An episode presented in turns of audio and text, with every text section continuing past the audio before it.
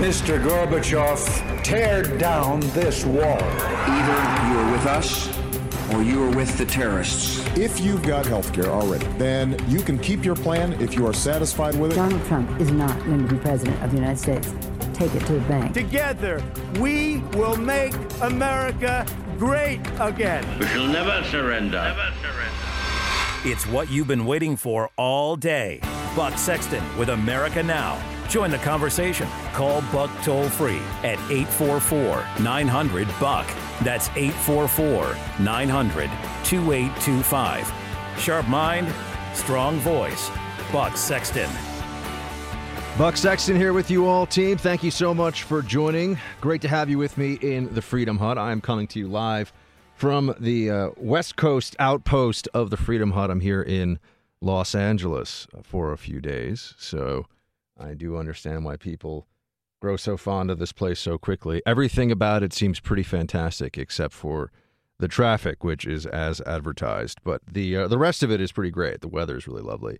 The politics, I don't know because I don't talk to people on the street about politics much. But perhaps if I did, I'd well, what run back to Manhattan? It's even worse there. So I've got to visit some parts of the country where people actually believe in sane constitutional governance. But nonetheless, lovely place, lovely place. Uh, we have a, a packed show uh, today, and if you do want to call us, please, please, by all means, 888 900 buck, 888 900 2825.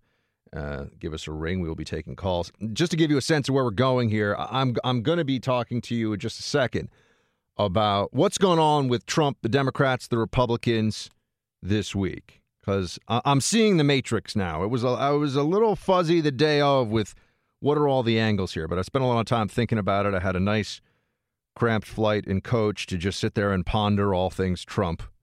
You know, had the uh, the, the seat back getting kicked repeatedly people dropping the tray in front of me and every you know all that stuff so you get to think about politics when that's happening because that's my happy that's my happy place my safe space if you will thinking about politics on a plane going 500 miles an hour cramped in there like a sardine. Uh, but i'll get to that in a moment. We also will discuss the betsy devos education secretary betsy devos ending the weaponized era of title ix essentially, Betsy DeVos gave a speech today in which she made it clear that no longer will the Department of Education embrace a policy that dispenses almost in, almost entirely with due process procedures on criminal matters, not in criminal proceedings, but on issues of criminal conduct. We'll get there. That's going to be a very worthwhile discussion, I assure you. And also, Democrats bringing a religious test to office now, pretty explicitly, pretty clearly. Can you be a believing religious Christian, a believing religious Catholic? Not a not a Catholic a la carte, not a cafeteria Catholic or a uh, pay as you go Christian, but somebody who believes in the doctrine.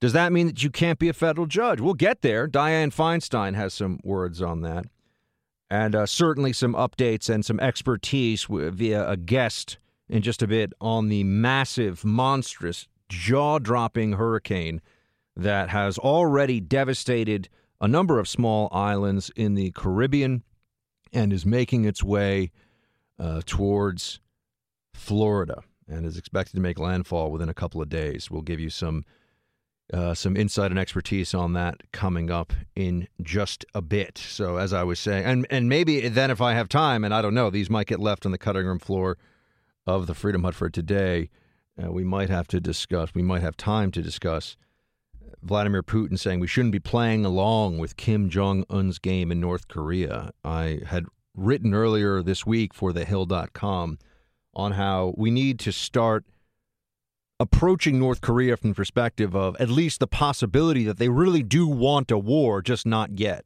That this isn't all bluffing and saber rattling, that it is preparation for a war that they think is coming. And that, that piece has certainly gotten uh, a lot of attention and people talking about, wow, that's a that's a, a different approach than what you usually hear on it, which is just how do we get North Korea to play nice? What how can we buy them up? How can we give them the carrots and sticks approach of diplomacy 101? Well, we'll get to that if we, as I said, if we have time. First, Trump. Let's talk about this. Let's talk about what happened here. Uh, oh, and if I can uh, take some time to take apart the uh, Southern Poverty Law Center later on in the show, I will. I am, I am, have been a long-standing, not just critic, but I, I think the Southern Poverty Law Center's uh, work, especially when it comes to conservatives and the defamation of conservatism, it's a disgrace. But like I said, we'll get there. Let's just take a step back from the latest machinations in D.C. To, to set the table before we eat the meal. Donald Trump is supposed to be a different kind of politician. He is a different kind of politician. We know that. Donald Trump was brought in by his supporters, if you uh, listen to them, if you, in the uh, brilliant analysis of uh, Salena Zito from the, uh, well, she's a CNN commentator. I forget who she writes for these days. Uh, that if you took Trump seriously but not literally, uh, you would know that he was coming into D.C. without pretending to bow and scrape and do all the uh, glad handing and pats on the back that are expected from a beltway operator, somebody who knows the DC game and plays it well. No, Trump was supposed to come in and not just shake things up, but flip it upside down to disrupt, to be not just different, but to be a disruptor. And part of disruption is at least temporary destruction. He, he's going to cause problems. There will be waves, and those waves will not be uh, pleasant for a lot of folks who are used to doing business in D.C. a certain way. Now, what's happened is, as you may have already uh, picked, you may have already heard this part of it. There's a deal that has been struck between, well, there was struck between Donald Trump and Democrats, Nancy Pelosi and Chuck Schumer. Now, that on its face is troubling because Chuck Schumer and Nancy Pelosi are classic Democrat power brokers without much in the way of scruples or principles, uh, but they are progressives, they are leftists, and Trump was willing to go with them on this issue. And at first, it gave me a lot of pause. I had said a few weeks ago there won't be a fight over the debt ceiling. There won't be a fight over the debt ceiling because uh, they don't care enough. Congress doesn't care enough about the wall to fight for it right now. And that was true. But I suppose that from the conservative perspective on this issue, which I, I try to I try to take as a as a conservative, you don't hear people referring to them as much as conservatives anymore these days, do you? Some people do, but now it it seems to be in flux. The definitions are changing before our very eyes.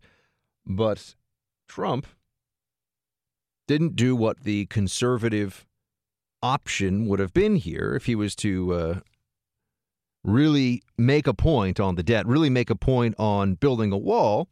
He should have been pushing along with the GOP Congress for something, some part of the deal that would make conservatives happy. We didn't get that. That did not happen. So my first reaction is, well, why? And I'm sure a lot of you feel the same way. Why, why go along with Chuck Schumer and Nancy Pelosi? Why play the game with them? Well, first, before I tell you the why, let me tell you what Trump said he agreed to. Play clip eight, please. We agreed to a uh, three month extension on debt ceiling, which they consider to be sacred, very important. Always will agree on debt ceiling uh, automatically because of the importance of it. Also on the CRs uh, and also on Harvey, which now we're going to be adding something because of what's going on in Florida. We have an extension uh, which will go out to December 15th. Uh, that'll include uh, debt ceiling, that'll include the CRs, and it'll include Harvey. Uh, the amount of money that to be determined, but it'll include because everyone is in favor, obviously, of taking care of that situation. So we all very much agree. So you have the you have the president laying out what has been agreed to, and, and understandably, a lot of conservatives are not just uh, initially befuddled by this, but they were pretty angry. Uh, they feel sold out, and I I understand that. I was looking at this when it first when the news first broke. What was yesterday? And I was thinking to myself, well, how do how do we explain this? I, I also refuse to take a position um, that Donald Trump is just beyond uh, that that because he's not conservative, he's he's beyond salvation as a political figure, and it, it just will somehow help the country. it'll help the conservative cause to sit around and talk about how he's not conservative enough, he's not good enough. You know, there becomes a holier than thou aspect to conservatism that we have to be on on guard against. It, it does happen. Who can be the most conservative? I know. I remember people that were very. Uh, very big followings, very well thought of, couldn't talk enough about how Tea Party they were. You know, oh, I'm so, so Tea Party. I'm more Tea Party than the next guy. And you haven't heard them say anything about that in quite a while, have you? You haven't heard them talk about the debt or the deficit in quite a while either. Always be on the lookout for people that are trying to ride the wave and not at least be moored, at least be tied down to some some basic principles. Um, and I know that that's why people can be at times unnerved by Trump because what does he really stand for? It's not always clear. I'm not going to pretend that it's clear to me, other than disrupt, change things, cause there to be the possibility of, a if you believe the possibility of openings for something else, if you believe that chaos is an opportunity, one of the great uh, truisms, great cliches, depending on who you ask of all time, Trump is causing a degree of political chaos. I see some of the same people out there who can't say enough nasty things about the sellout Republicans, about the establishment sellout Ryan or the establishment sellout McConnell. Now all of a sudden, Trump goes and strikes a deal and cuts McConnell and, and Ryan out of it. And people are saying, well, look at how terrible this is. Well, well, which is it? Does he need to bring McConnell and Ryan to heel and show that he's going to be the one that's driving the agenda? Or are they sellouts or not? I, I it depends on the day, it feels like, depending on who you listen to on this issue, on a whole bunch of issues. So here's what I here's what I didn't initially pick up from this, and I wanted to put this out there. And this is look, there's a lot going on here. Uh, for one thing, you have the Harvey relief effort underway, and you have about 55%, according to the most recent polling, 55% of Americans think that Trump did a pretty good job on Harvey. Which, when you're looking at Trump and poll numbers, 55% is really strong. So he recognizes that this is a moment, and, and you could say this is selfish, but he's the president. If his selfishness allows him to create greater cloud on issues that will matter more in a few months, we'll see. I'm not to, you can't give him a pass forever, right? I don't want to be this, I don't want to be somebody who, if Trump, uh, if Trump loses his reelection bid, and hasn't achieved anything that he set out to achieve in the first place other than to annoy the media and be not Hillary. I don't want to be the person who's saying, well, you know, it's any day now. It's to, you know, he's to come over the, the hilltop with the reinforcements. No. But there's still time. If Trump consolidating power and consolidating his own political momentum right now is useful for the important issues, is useful for tax reform, is useful, useful for border security, then it makes sense to me. I'm not saying it's perfect. I'm not saying it's how I would do it, but it makes sense to me. Also, I think that no matter what you think of Trump's political savvy in terms of how to operate as president and work with the Congress, it, it, this is not something that he has any experience with, and clearly he's not doing it the way that the vast majority of folks would want him to, I think, if working with the Congress is supposed to be a major part of his job, which I think we could all agree it is. However, he knows that he can't be Bush. He understands the media. And if you look at what happened to Bush after Hurricane Katrina, there was such a profound assault on the administration uh, from the media, from the Democrats, all over the place because of the. It was almost, they made it almost as though Bush were responsible for Katrina. That was how horrific it was. It was like Bush set the whole thing in motion.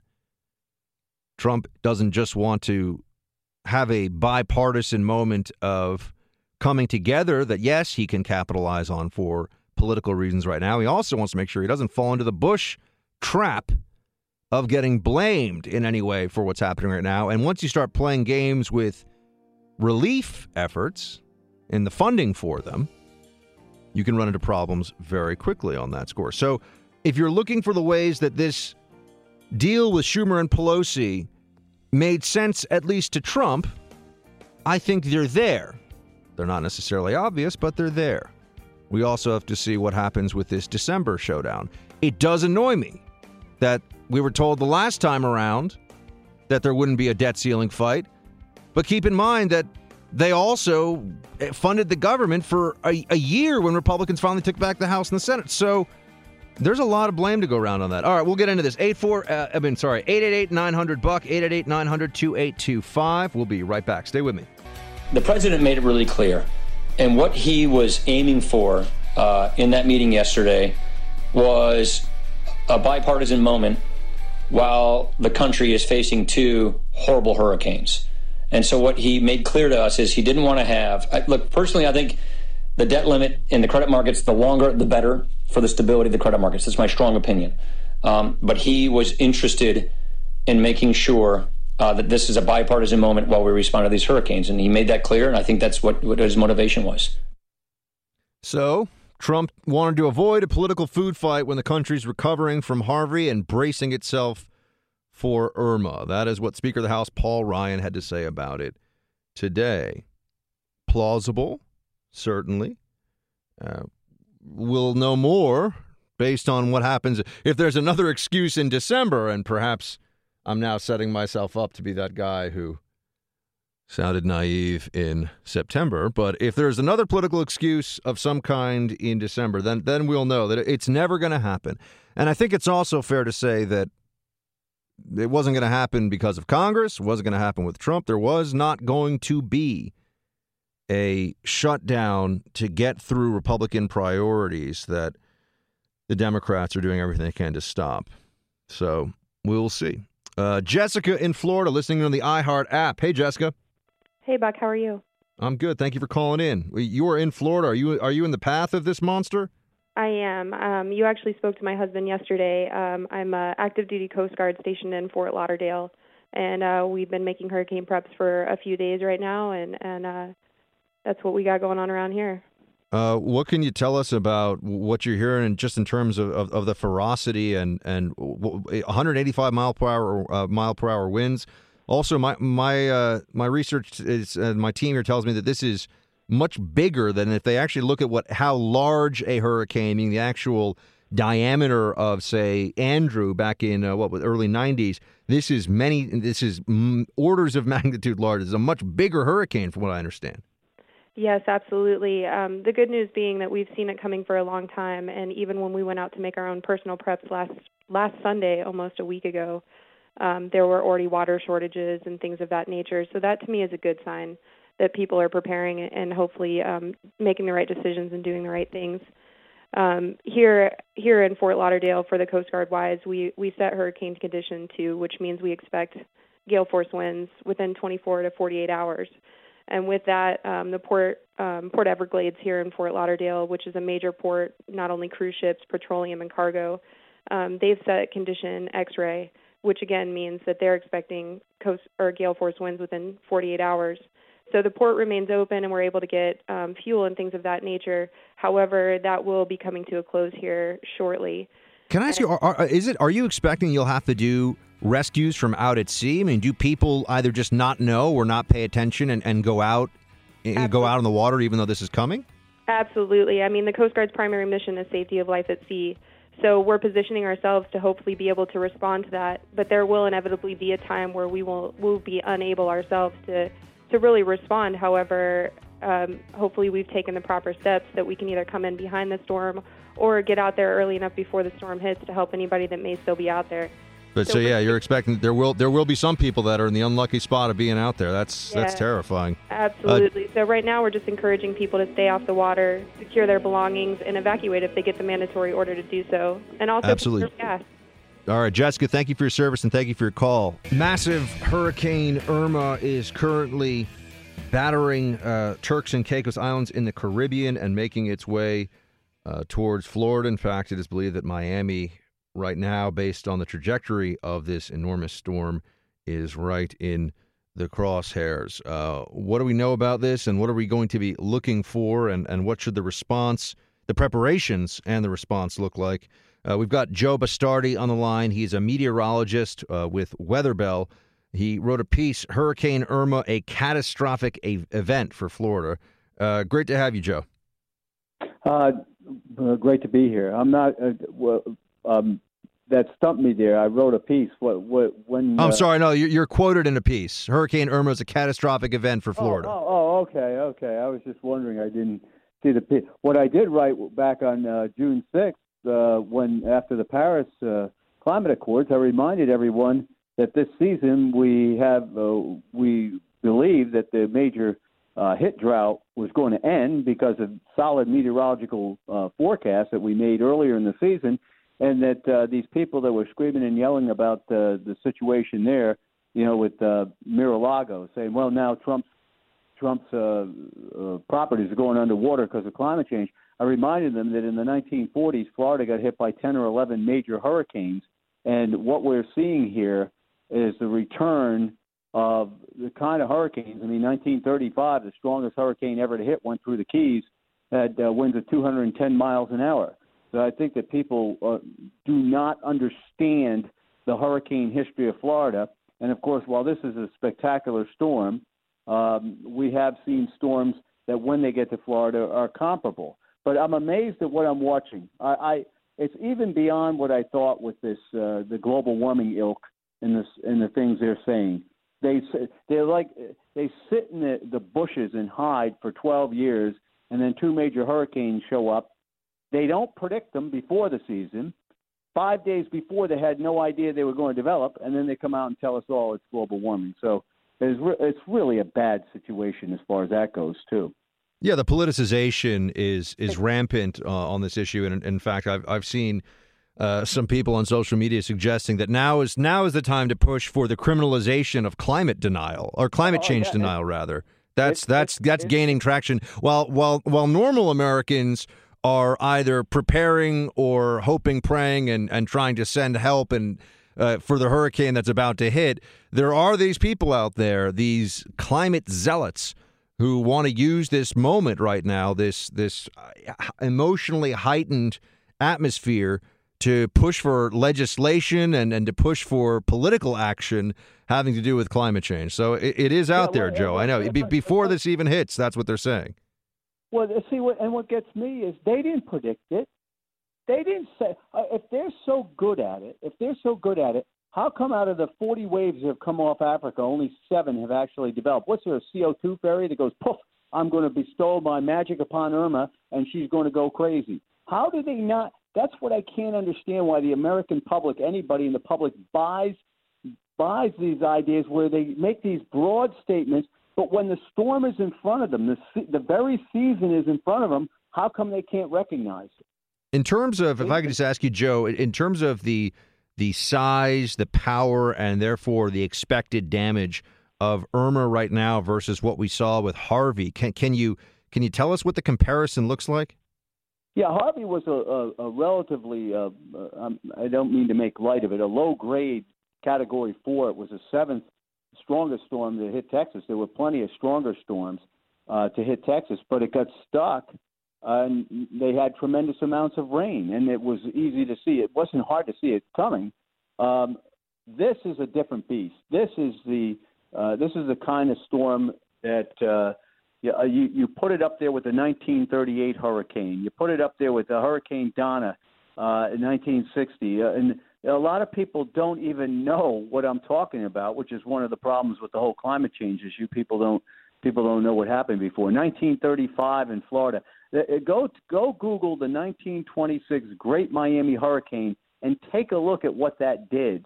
1947 in West Palm Beach. And so what happens is I am bringing things up, trying to say, how do you put this in perspective? You got to go back and look at storms where, when I looked at the pictures, I said, how could that possibly happen?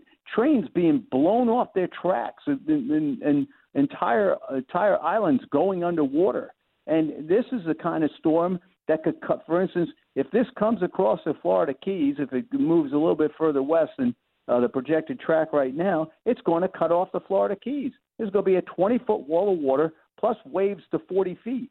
Uh, and people people go, how can that happen? Well, it's happened before, and it may happen again. So it, it, it's I, I can't I can't over uh, stress how bad this is. Now, as far as that it covers the state of Texas, its Cloud Shield does.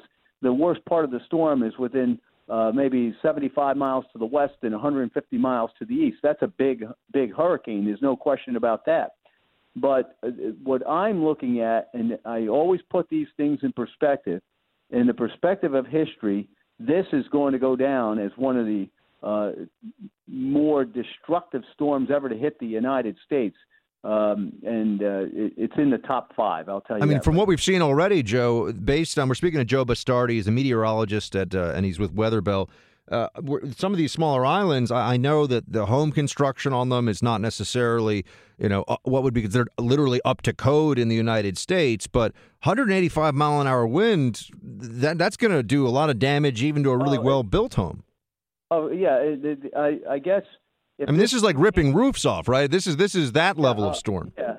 Well, the other thing is that you know I don't know what these uh, skyscrapers in Miami are tested for. We're not going to knock over a skyscraper, but what may happen is the pressure may uh, the pressure, the force of the wind going by may pull all the glass out of it. That's what happened in Houston during Ike, and it happened in uh, uh, Alicia. Uh, just all the skyscrapers got the a lot of the uh, glass ripped out of them.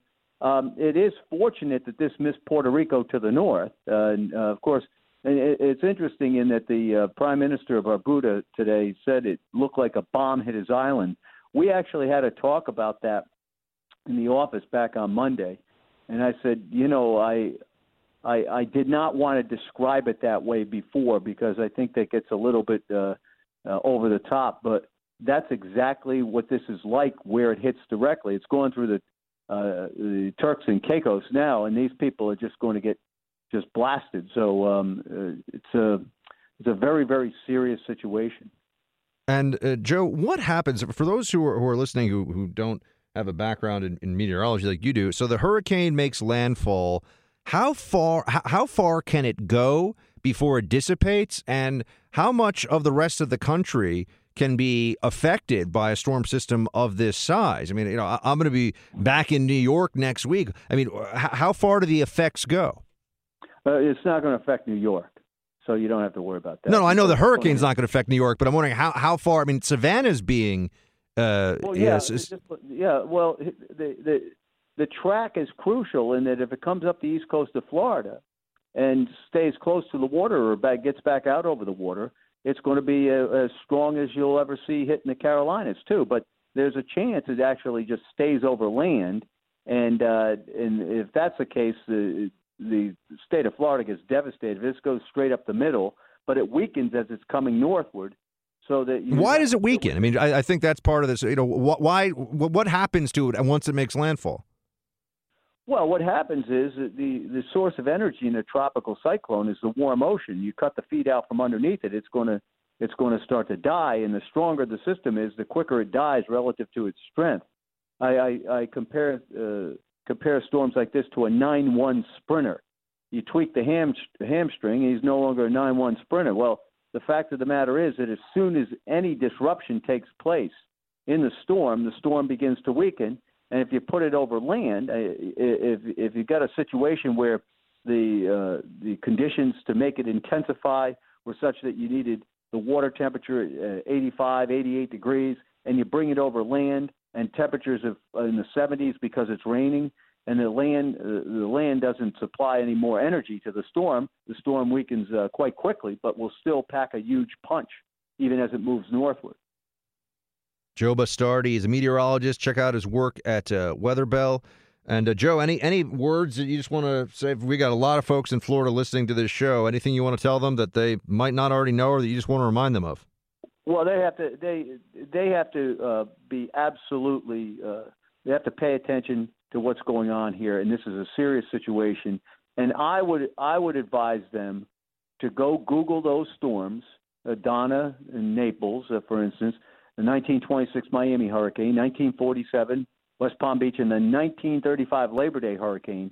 If you don't believe what these storms can do, I'd like you, in, you know, years and years ago before CO2 took off, right? CO2 is the cause of this, right? Well, years and years ago, before that was the fancy argument, go look at what those storms did. And if you're in the path of this storm, if that doesn't scare the daylights out of you, nothing will.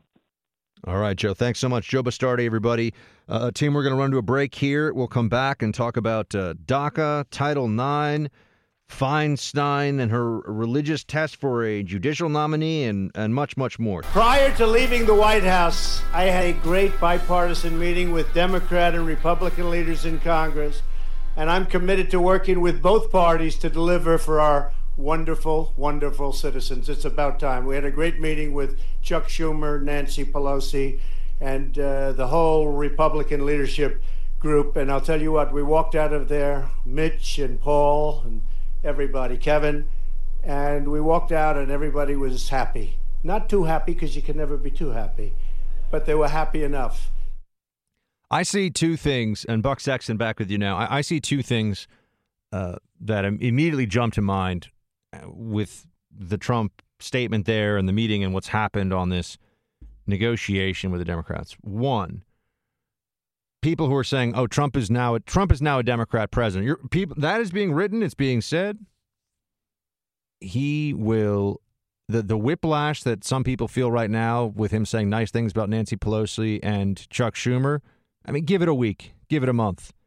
Certainly, the next time around with the debt ceiling whatever he said now, one thing we know about Trump, when he goes rogue, he goes rogue bigly. And whatever he says now about this, it's not going to matter for what Trump decides to do down the line. Now, you either like this about Trump or you don't. The polling reflects that. I'm not somebody who likes to spend too much time parsing polls, but you you you know this instinctively. So when a poll reflects what you already can just tell, I think th- then it's uh, it's reinforcing your common sense. And a, a, a, huge percentage, I forget, but it's like over 90, I think. I mean, a huge percentage of people who voted for Trump in the primary like what he's doing and uh, and and like the way that he's handling this whole situation. And a much smaller percentage of um, Republicans overall, but still a majority of them support how this has all been going. So, you know, I think, yes, I'm sorry, it's not two Republican parties. Trump's job approval is, this is in the Wall Street Journal, 98% among Trump primary voters, 66% among other Republicans. So if you voted for Trump, you're you're with them on this all the way. And, and I, I suppose the mentality at some level is that you just want to see it through we know what the we know what the alternative is, right? We we've seen the the McConnell Ryan Republican Party in action for quite some time. First, there's its inability to win a presidential election, at least up against uh, Barack Obama for two election cycles. But then there's also the broken promises. Then there's also Obamacare repeal that just didn't happen. That's not on Trump. That's on the slick smooth talking inside the beltway. We know what's up. We know the parliamentary procedures, GOP folks. They're the ones who didn't do that. So I think a lot of Trump supporters see this situation and they say to themselves, let's see if Trump can make something else. Let, let's see if he can make this happen. We, we know what the we know what the establishment within the GOP wants to do. And we can always go back to that. That'll always be there. But if we want dramatic, uh, dramatic shift in momentum. And if you want any hope at all of getting things that the GOP establishment is not in favor of, like a change in immigration policy, building a wall, but right now, wall building does. I'm.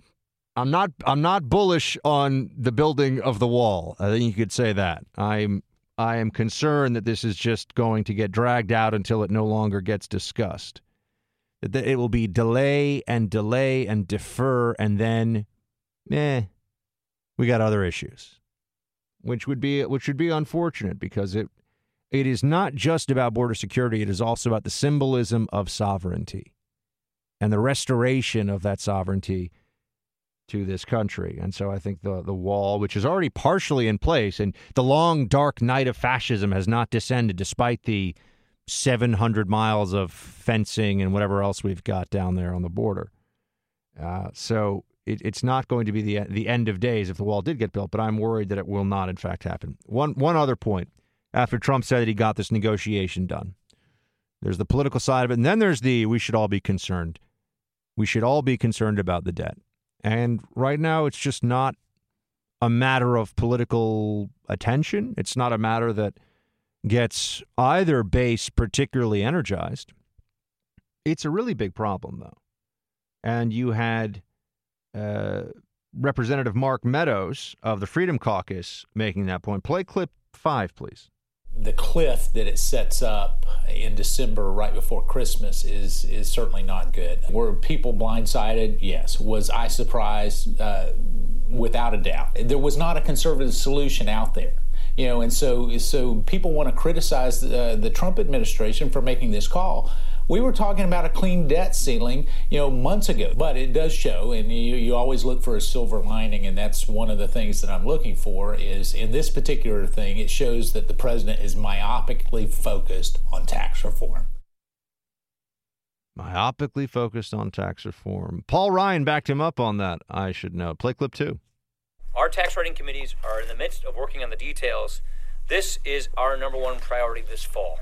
We want Americans to begin the new year with a new tax system. It is high time.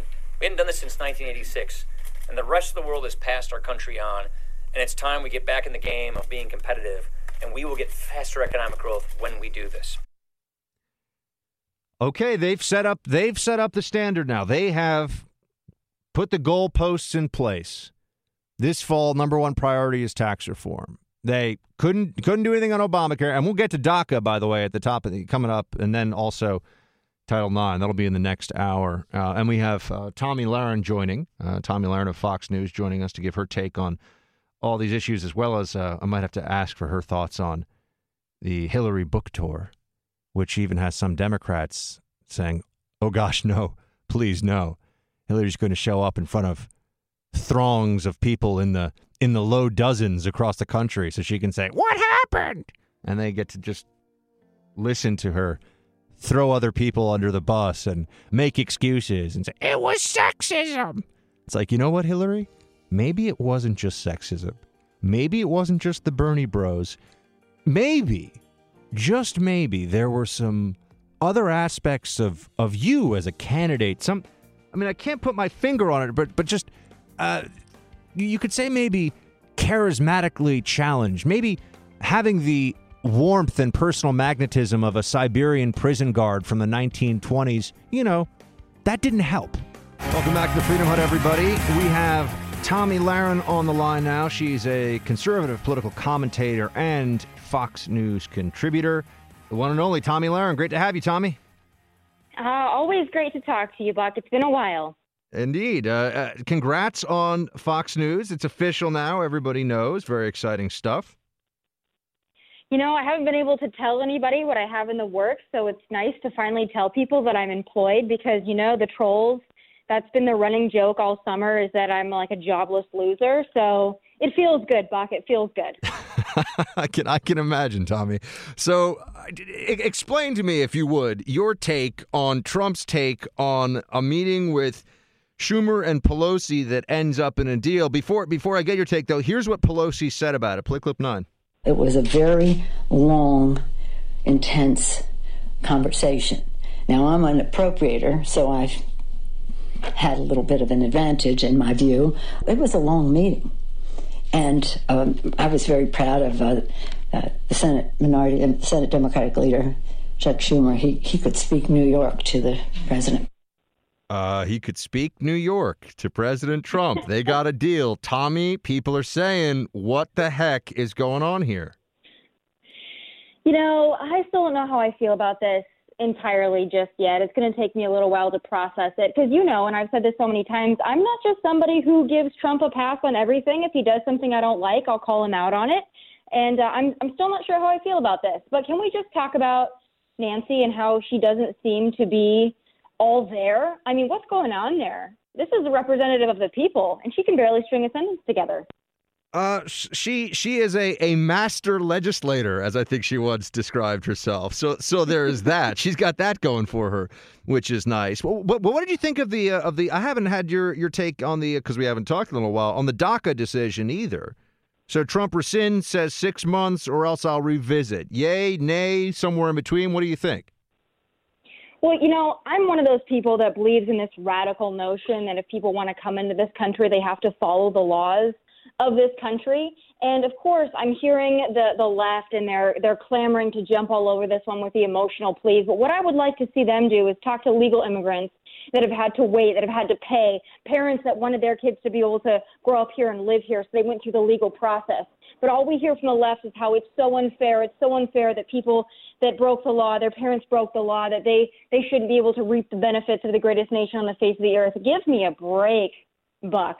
Why would we reward and give perks to illegal immigrants and illegal activity? Enough is enough.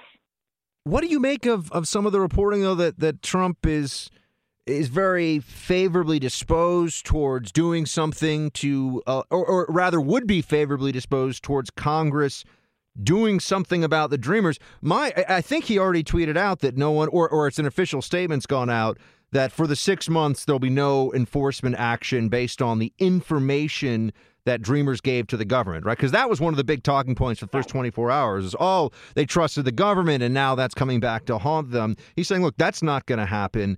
But I mean, Tomi, how, look, let me, let me just ask you this way. How do you feel about this? If six months comes, you know, uh, within the six month window, the Republican Congress passes some pathway only for DACA covered individuals, but puts together some pathway that is in fact an amnesty and Trump signs it. Is are, are you going to be upset if he does that? I'm going to be upset if it doesn't come with border enforcement. That, that's where this all has to start. I mean, I think that we're logical, even though that we're conservatives, and to me, I'm an immigration hardliner. I'm also a logical person. I understand that we can't deport not even just dreamers. We can't deport deport the 11 to probably 20 million illegal immigrants we have living in this country. We can't just deport all of them.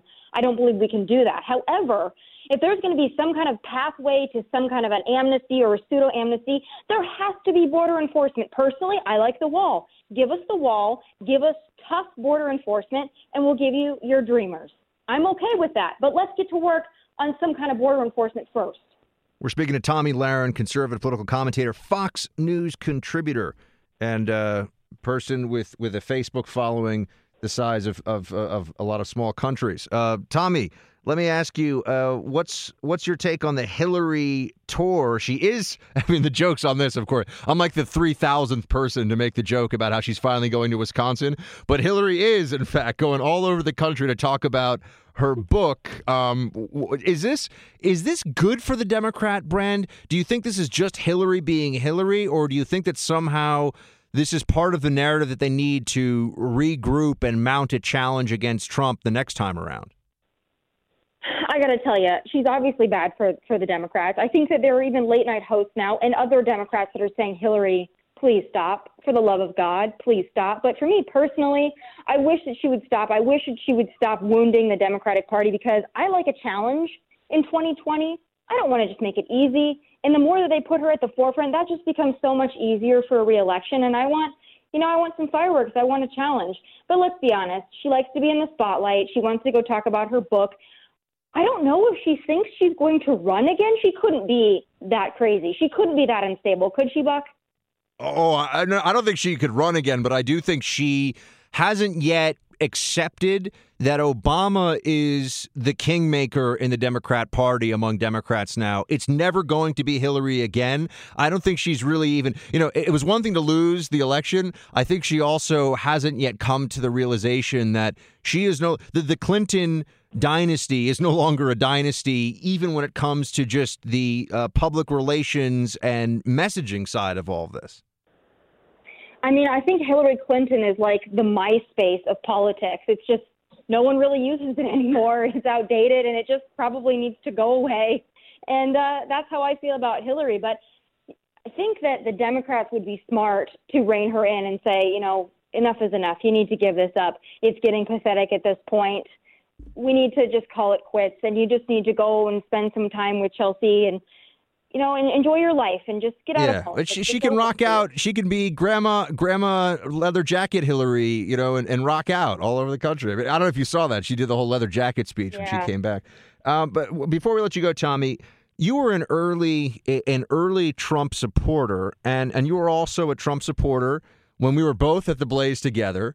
And I was, you were in the straight up supporting Trump side once things got a little further along in the primary. I was like, I support Trump if he's the nominee 100% without reservation. So I was just, uh, and we were the only ones, as far as I knew, not to misspeak, but we're the only ones that I can recall that were willing to and or fully supportive of Trump at that stage. How are you feeling about how he's done up to this point?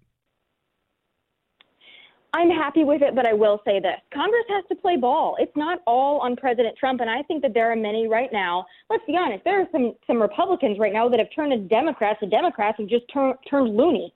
And so we need to remind them that they, a lot of them, a lot of the Republicans that we elected, they rode in on the coattails of Donald Trump. And now they're doing everything they can to try to obstruct Donald Trump. I think out of bitterness, I think that they don't like the fact that he is the you know the leader of the Republican Party, and they're still bitter about that. I think John McCain is certainly one of them that I could name, and that's a quite obvious example. But I'm happy with the steps that President Trump is taking. I'm happy with what he's doing with the tools and resources he has available to him. But you know what? I got to tell you, immigration immigration is a big one to me, as well as a lot of other Trump supporters. He cannot fail on this. Tomi Lahren, everybody of Fox News. Tomi, you going to be joining one of my all-time favorites, Sean Hannity, in the next few days? Well, absolutely. Sean's one of my one of my good friends, and I'm lucky to be able to share the screen with him frequently these days. So more to come. More. So, all right. So in the days ahead, look for Tomi on Sean, Sean's show and, and and all the shows over at Fox. Tomi Lahren, everybody. Tomi, thanks so much. We'll talk to you soon. All right. Thanks so much, Buck. Phone lines are open. Team 888 900 Buck 888 900 2825. Buck Sexton back with you here in the Freedom Hut West Coast edition or uh, L.A. outpost of the Freedom Hut. So I, I landed today and I called a friend of mine who lives out here. He's a LA year rounder, but good good buddy of mine. I said, you know, I got to go get uh, go get a bite and I got to get a cup of a cup of coffee. And he told me this place, and I go into this place, and it's a very hip, very cool place, and so I'm told, and and so I see. There is a lot of uh, well manicured uh, facial hair on the gentlemen, and very very fashionable attire on the men and the ladies, and I can tell the politics of this place tend towards the tend towards the Marxist, but the food was quite tasty and the coffee was pretty good. But it wasn't Black Rifle coffee, which is what I had this morning. And I can tell you, you compare it, and there's just no comparison. Black Rifle coffee is the world's premium conservative coffee company. It's owned and operated by United States veterans. These guys are awesome. They are all about their product and all about the mission. The product, coffee, is absolutely delicious. It's aromatic. They source from a variety of farms in South America. They roast it knowing that it will fuel freedom loving Americans everywhere. And the mission employ veterans and empower them uh, for this great nation. So it's America's conservative coffee. Vote with your dollar. Fuel the revolution. Visit blackriflecoffee.com slash buck. Use the coupon code buck10 for 10% off. Look, my friends, my family, they're all going. I'm getting them all hooked on Black Rifle coffee too. I'm drinking it every day. I'm cold brewing it now that it's getting cold in New York because it's only nice weather for like two months a year. I'm in LA. I get bitter about it now. Uh, I'm going to start making the hot stuff soon. But blackriflecoffee.com slash buck. That's where you want to go. Coupon code buck10 for 10% off. Uh, I've got a little time here for a, do- a, a bit of an extension of a DACA discussion, but I will. I have not forgotten Betsy DeVos Title IX. That's important. It's important because of the threat to the rule of law that is, uh, well, the, the, threats to the rule of law that are, I think, growing right now. Especially you look at DACA, look at immigration law, and we're being told more and more that the law isn't the law, which means due process is no longer something you will be able to expect either. The the dictates of politics will overrule whatever's on the page in terms of your rights. But I'm getting a little bit ahead of myself. We will get to the Title IX discussion. Oh, and also some breaking news that I meant to mention earlier on the show. Uh, you have a in 143 million people may be affected by a cyber attack on Equifax, which is one of the big credit monitoring, uh, credit reporting agencies, credit reporting agencies, and intruders access names. So, oh gosh, all the stuff, all the stuff you don't want them to have. Oh my, we're gonna get, we're gonna have to talk about this. I think that'll actually be in the next segment. Another one of these massive hacks. Um, this is oof, not good, not good. We'll get there. We'll get there. First, DACA, deferred action for uh, childhood arrivals. As you know, President Trump repealed DACA, has said, though, that Congress needs to act, has also said, and, and I was I was on HLN, which is a sister network to CNN. Is it a microaggression to call it a sister network or is it a brother network? I don't I don't know. It could be either, right? I mean, I don't know how I don't know how HLN identifies, but I mean, whatever. Anyway, it's like a, a other network uh, that's with CNN. Um, they, I was on there and I kept saying because people seemed. Uh, I was on a on a show there with the the, the wonderful uh, S.E. Cupp who has a show on HLN, and some of the guests were very very concerned about. Oh, but now they're going to be deporting people who gave their information to the government. And I was like, I don't look. That's not going to happen because it doesn't make sense for the Trump administration from a law enforcement prioritization perspective. Doesn't make sense the Trump administration to do that. So they're not going to do it. Sure enough, Trump comes out and says, no, that will not happen. You, the six months, you're not going to have enforcement. People and, and Congress needs Congress needs to act. Now, Congress acting could be that DACA is turned into a permanent legal status, and Congress is allowed to confer status on whomever the Congress decides, right? So if, if Congress says, you know what, if you were covered under DACA, not, now you're a permanent resident, now you're a lawful permanent resident, and Trump signs it, um, that is not, that is now the law of the land. So keep that in mind. Uh, but you had Paul Ryan out there, and this I thought about this as well when our, our friend uh, Tomi mentioned border security. Uh, you had Paul Ryan out there who was talking about DACA and the real problem as he sees it right now. Play clip four, please. DACA is a symptom of a problem. We don't have control of our borders. And so while we deal with this issue, which the president just gave Congress time to deal with, I think it's only reasonable that we deal with the root cause of the problem open borders, uncontrolled borders. We need to control our borders while we deal with this problem so that we don't have the same problem 10 years from now. That's just perfectly reasonable. And it wasn't too long ago that I think a lot of Democrats agreed with us we should have operational control of our borders. Totally agree with Paul Ryan on that we should have operational control of our borders. Here's where I get here's where I get a little um a little curmudgeonly on this. Here's where I start to get annoyed. Paul Ryan just said that, I don't know, yesterday or today. You could have played that clip from it was today. Thank you. Thank you, Ty. Um, Ty's always got my back, which I appreciate. Uh, you could have had Paul Ryan say that a year ago. You could have had him say that 10 years ago. This has been the Republican mantra for a very long time.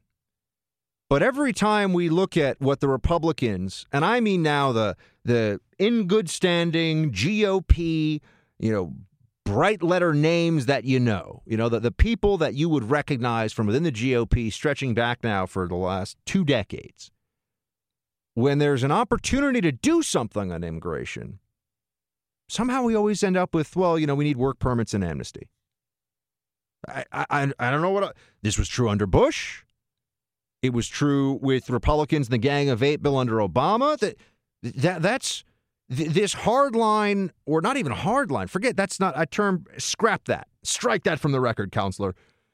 This notion that the Republicans really want to secure the border feels like an empty talking point because that's never the priority.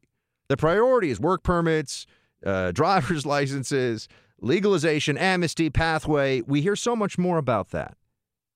And I do think you may see, a, you know, you may see Republicans pass a permanent DACA status for people covered under the program, which will then beg the question: What about people that then say that they didn't get into the program before, but they should qualify for it too? We're going to say no to them. We're going to disprove it. Now, do they get to the front of the line? You know, it just it keeps getting worse until you change the underlying conditions, every uh, gesture that seems kind, that seems uh, to be based in, in, in mercy and, and thoughtfulness for your fellow human being, and people want to come to America, and all the warm, fuzzy, big hug thoughts we can have about, about illegal immigration. And plenty of people have them. Plenty of conservatives I know have them.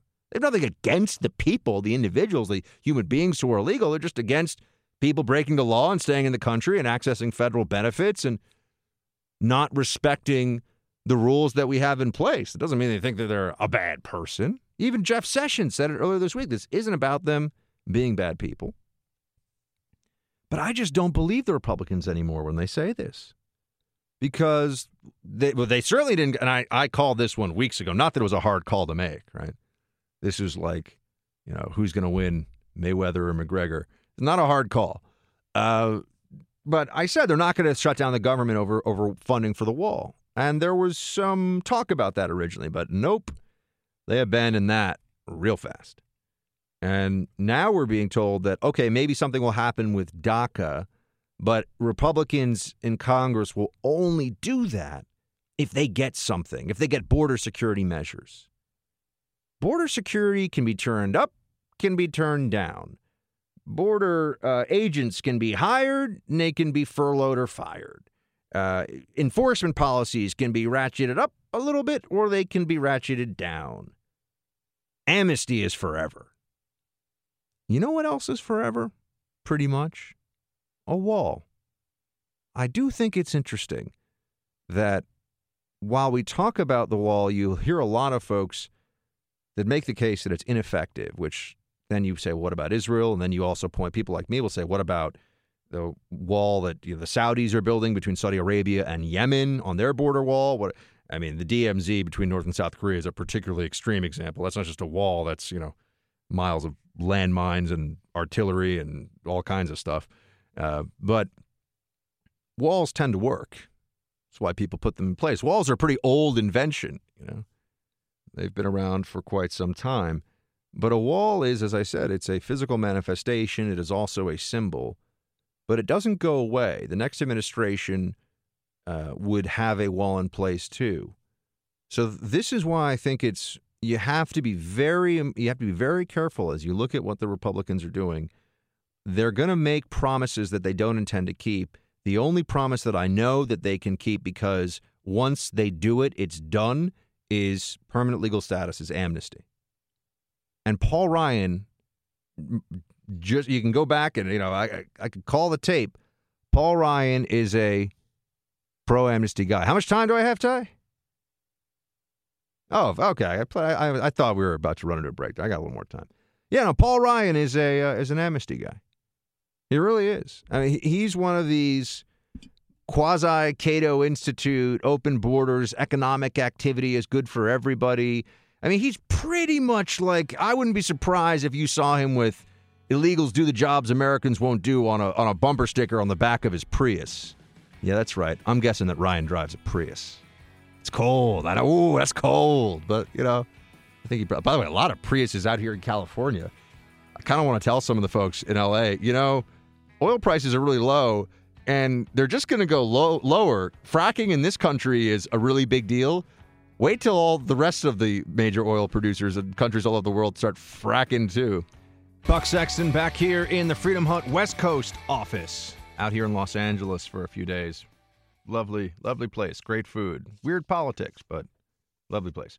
Um, before we get to the massive hack of Equifax and what that could mean, which 143 million. When you hear 143 million Americans may have had really sensitive data exposed, that's not something I think you can just say, "Eh, somebody else's problem."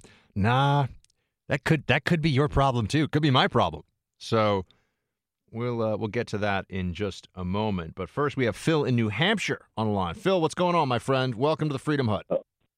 Oh, not much, Buck. Hope you're all right out there with all the fires and everything.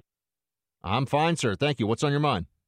Excellent. Oh, not much. I was I, I thought about you and your sense of humor uh, the other day because I uh, one of the things that crossed my mind as I watched the Democrats and the left just go crazy over DACA was, uh, wow, kind of by accident, you guys almost look patriotic at this point.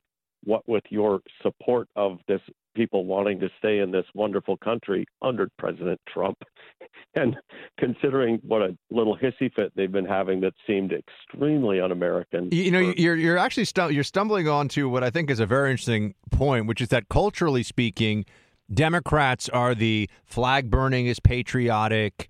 Uh, criticizing the nation in the most vitriolic terms, talking about how we are just soaked in a history of racism and genocide. That comes from the left. It comes from Democrats.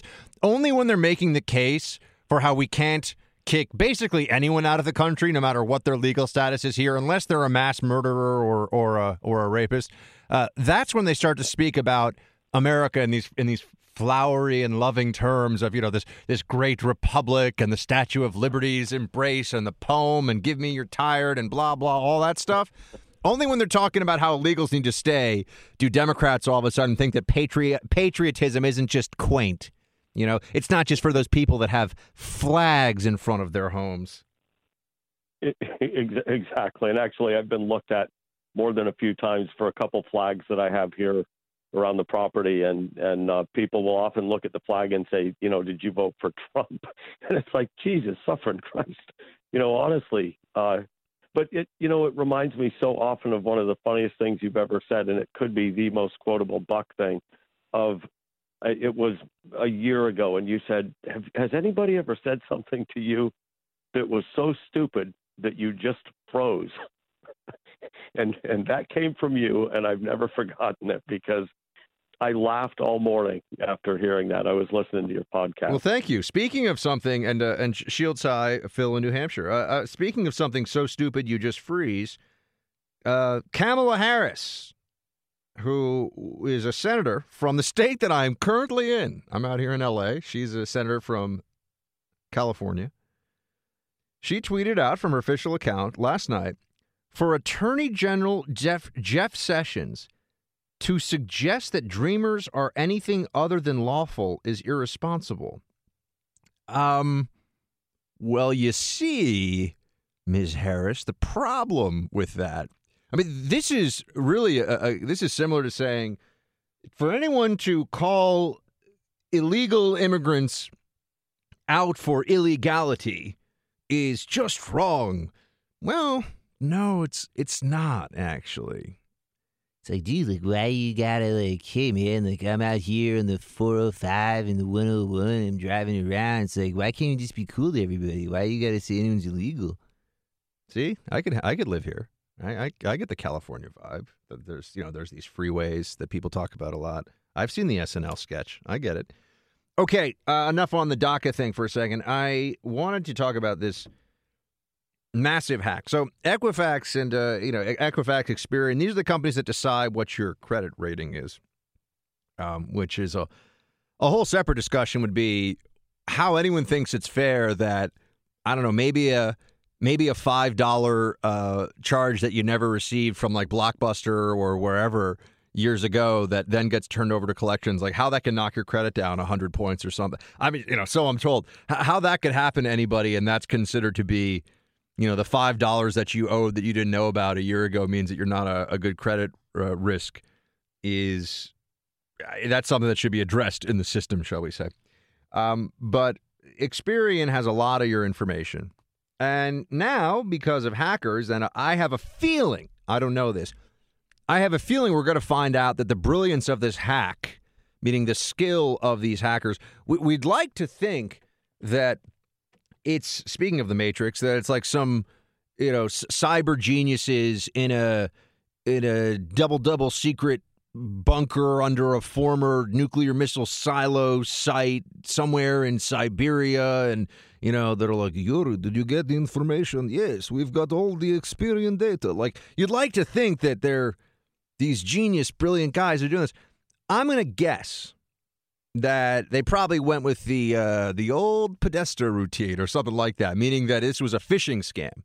You know, there's, there's somebody at the company got sent an email. Like I don't know, it, it could be. I, I I'm the first one to call in call in the IT support desk for you know my computer won't turn on. I mean, I'm not going to pretend like I'm good at this stuff, but I do read a lot about hacking and cyber, and I'm familiar with the uh, national security implications of data loss uh, so he, here's what it, it probably was something pretty straightforward, which in some ways is even more concerning because if someone just sends an email, I mean, this is some of you have probably had this.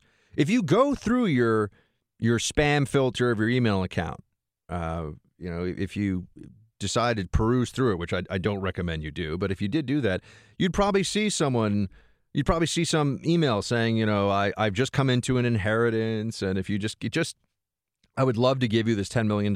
Just give me your bank account information.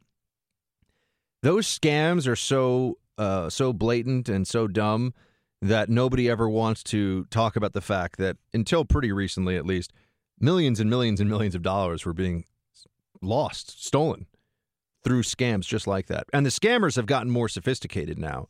You know, the old version of, "Hey, I'm a I'm a prince from a country that doesn't exist, and uh, the royal family needs some." Eh, I mean, I've I've seen versions of this in the past.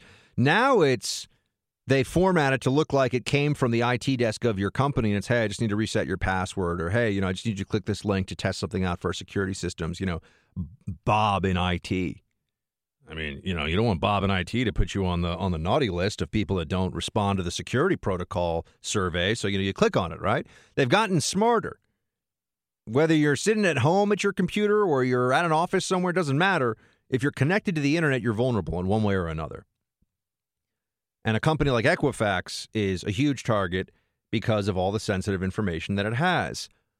And now somebody else has it. Here's the big report today. Here's this is a massive cyber breach. Your information, I mean, uh, 143 million exposed. Only 320 million people in the country. So, I mean, we're looking at a roughly 50 50 shot for those of you listening. I mean, it's uh, close to a coin flip that you. Now, that doesn't. Uh, I'm not saying that, they, that they're going to be buying a that our, our fictional Yuri in, in Siberia is going to be buying a, you know, a few houses and a, and a motorboat and everything else in your name. But, you know, it, it could be out there now. And, and someone's information, I mean, they did this for some reason. Here's what we know Equifax Incorporated, this according to Bloomberg News, said its systems were struck by a cyber attack that may have affected about 143 million U.S. customers of the credit reporting agency, shedding light on one of the largest and most intrusive breaches in history. And here's what you really need to know. So what they get? A lot of the time with this stuff, oh, they've they've uh, walled off or there's a firewall to prevent the really sensitive stuff. Oh no, in this case, looks like no, they got it. And in, in this case, the heist may have been successful. They got past the the initial cash registers and got into the bank vault. Intruders ha- uh, accessed quote names, social security numbers, birth dates, addresses, and driver's license numbers. Equifax said in a statement, credit card companies, uh, credit card numbers for about 209,000 consumers were also accessed. Equifax shares dropped more than 8% in after hours trading, which is only particularly interesting to me because there's also a Bloomberg piece here how some Equifax managers sold stock before this hack was disclosed. It's not a good idea, guys. That is uh, that is that is an inadvisable inadvisable from a legal perspective. Uh, I believe that is an inadvisable move. So, um, huge hack. All this information now is out there, and will it, will it affect you as an individual? Probably not. There's some there's some safety in the herd here. They've got so much data that your data is unlikely to grab any one individual's attention, but clearly this could be used for the purposes of trying to scam, uh, trying to scam the financial system and trying to use data for identity theft purposes and that's uh, that tried and true. And, and identity theft as a as a form of criminal enterprise just gets bigger year in and year out. And this shows you that we are now forced to conduct business, to just be a, a functioning person, unless you're going to live off the grid entirely. And you know you've you've got like a, a, a solar generator and your and a well with your own water supply, and you don't have any you don't have a cell phone or a computer if you're interacting in the interactive world, wordplay, um, if you're doing that, you expose yourself to this and you have no choice. You know, the, the IRS demands all this information from you. The credit monitoring agencies gather all this information on you. If you want a loan, if you want to buy a car, if you want credit cards, people are going to get this information. They're going to have it. And that means that if they don't take all due care with it, there are vulnerabilities here that are exposed. Now, this, we'll see where this all goes. Um, I, who, who knows what the full damage will be. But we have entered a, a period here, and this is a, a really a 21st century phenomenon where so much damage, uh, so much knowledge and wealth transfer is happening without any of us even really knowing about it and the implications of it. And I'm thinking more along the lines of uh, the cyber espionage that's going on all the time with intrusions into, yes, government computers, military computers, uh, various companies, small and large, the intellectual property that they have. The biggest advantage that the United States has, other than our wonderful country, our great resources, and our unparalleled people, but the biggest advantage we have, both economic in economic and military terms, is information. We have information advantages over every other country in the world in one way or another, right?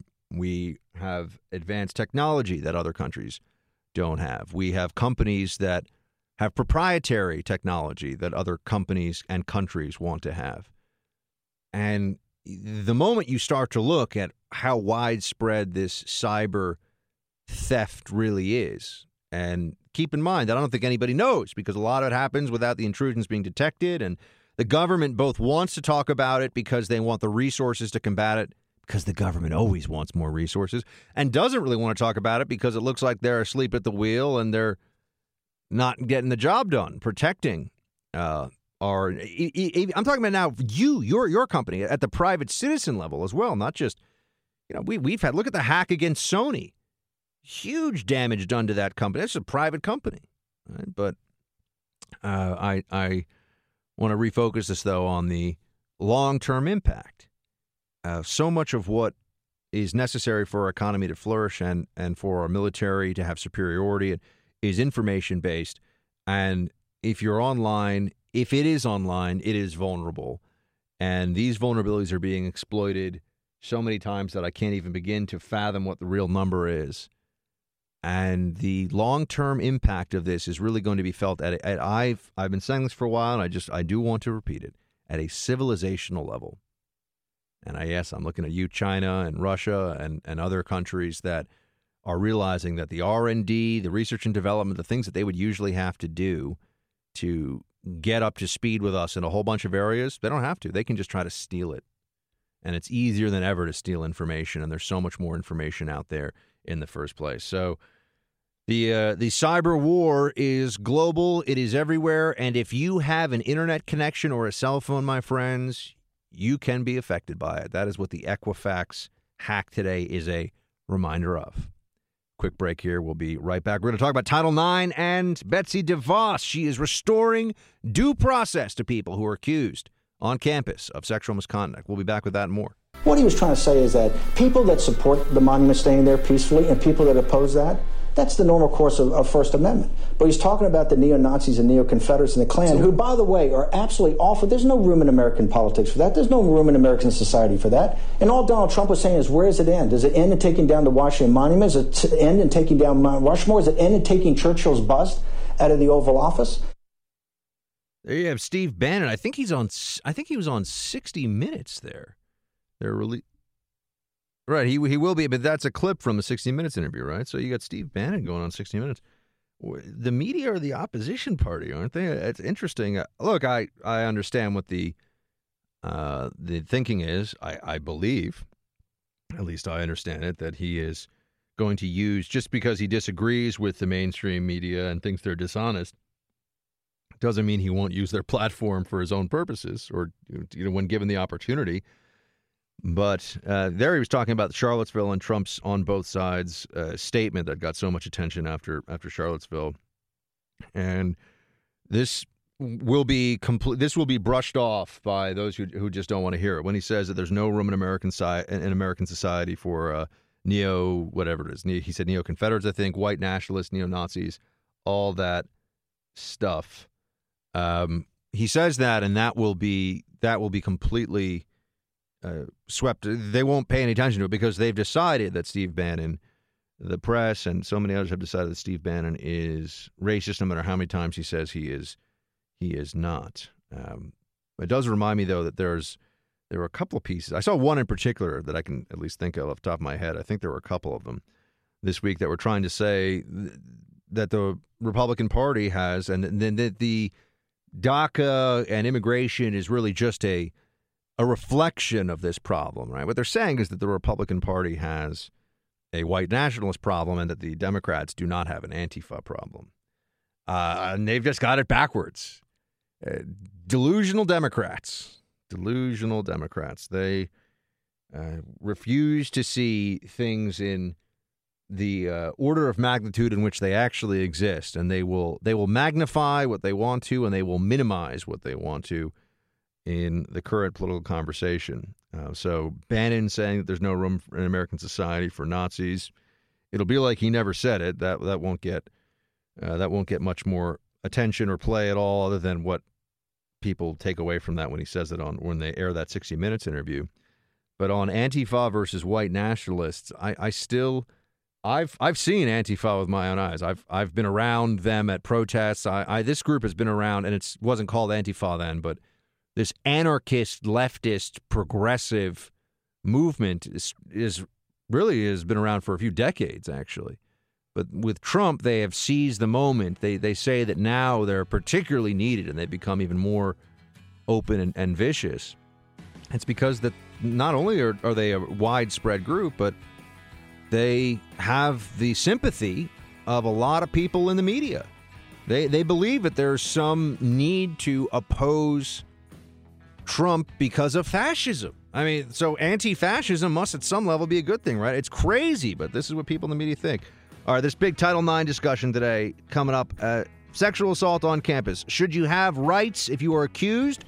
or should you be part of a kangaroo court? That's what the discussion really comes down to. Buck is back here with you in the Freedom Hut West Coast edition here in Los Angeles. Thank you so much for uh, listening. Thank you for joining. Uh, if you have not, please do follow me on Twitter at Buck Sexton, also facebook.com slash Buck Sexton for all your social media Team Buck needs. And if you want to get some gear, bucksexton.com slash store, t-shirts, hats, mugs, Freedom Hut paraphernalia. Good stuff. Go check it out. I want to talk to you about Title IX. Title IX, this sounds like it, well, some of you might think that this is fascinating, that's great. I hope you do. Uh, but when you say things like, let's talk about Title IX, I can understand a lot of folks across the country be like, ah, oh, this is not, this is not something I have to really deal with or I have to worry about. Because here's what Title IX says. Here is what the actual text states. It's from the Education Amendment of 1972. Okay. Quote No person in the United States shall, on the basis of sex, be excluded from participation in, be denied the benefits of, or be subjected to discrimination under any education program or activity receiving federal financial assistance. So it's just a federal government statute that says that you can't discriminate against somebody on the basis of sex. Okay.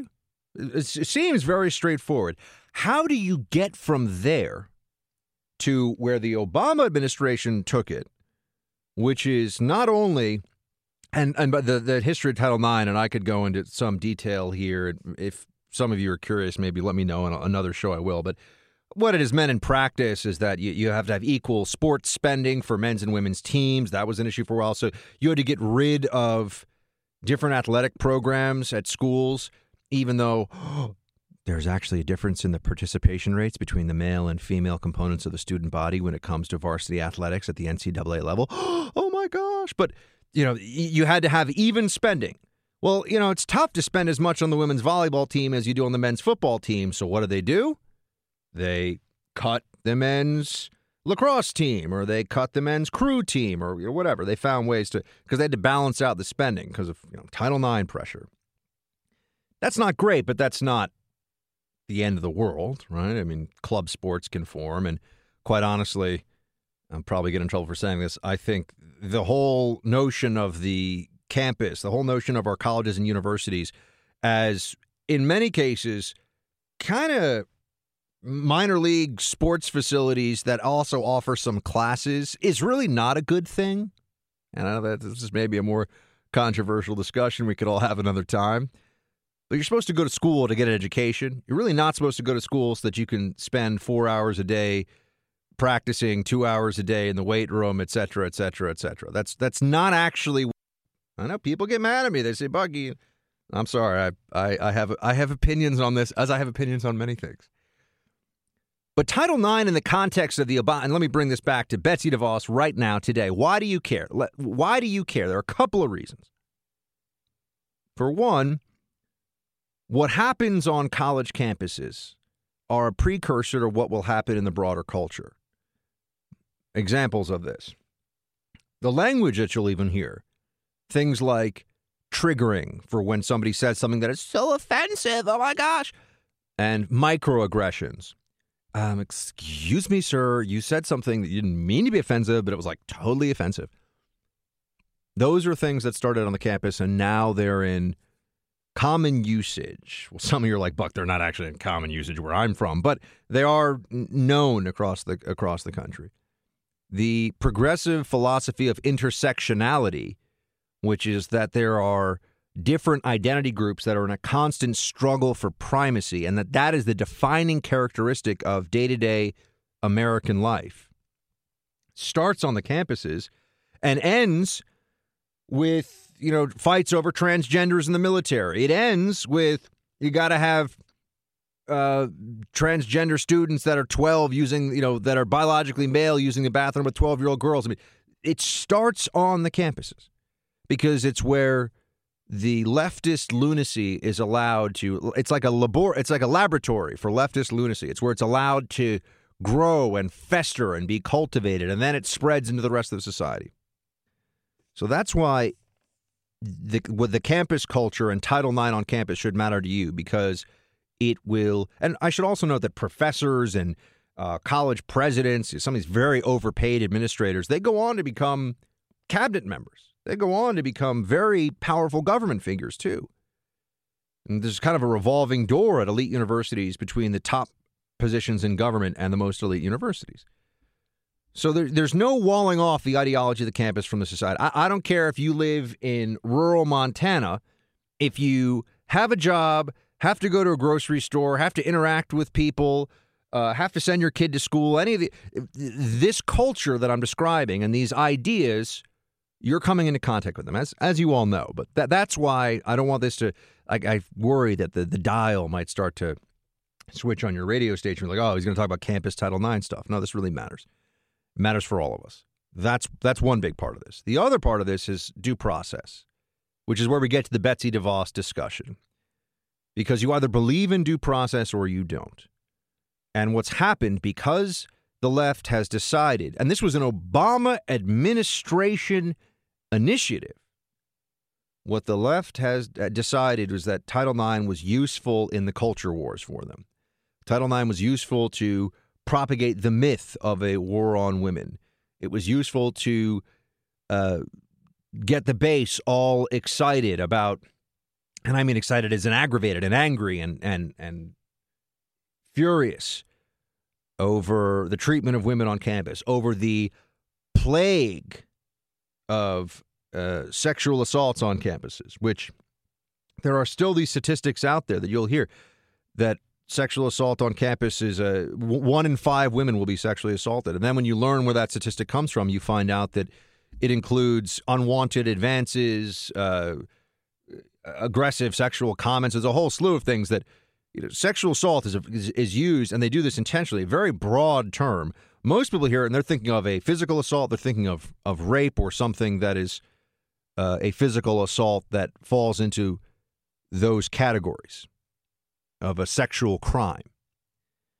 But the left, because they want to make this seem like a much bigger issue, because they still, even in 2017, you have more women going to college than men, more women getting college degrees than men do. You've got more women than ever in the marketplace. And uh, they, they still cling to this myth of a war on women and a misogynist, sexist, evil Republican Party.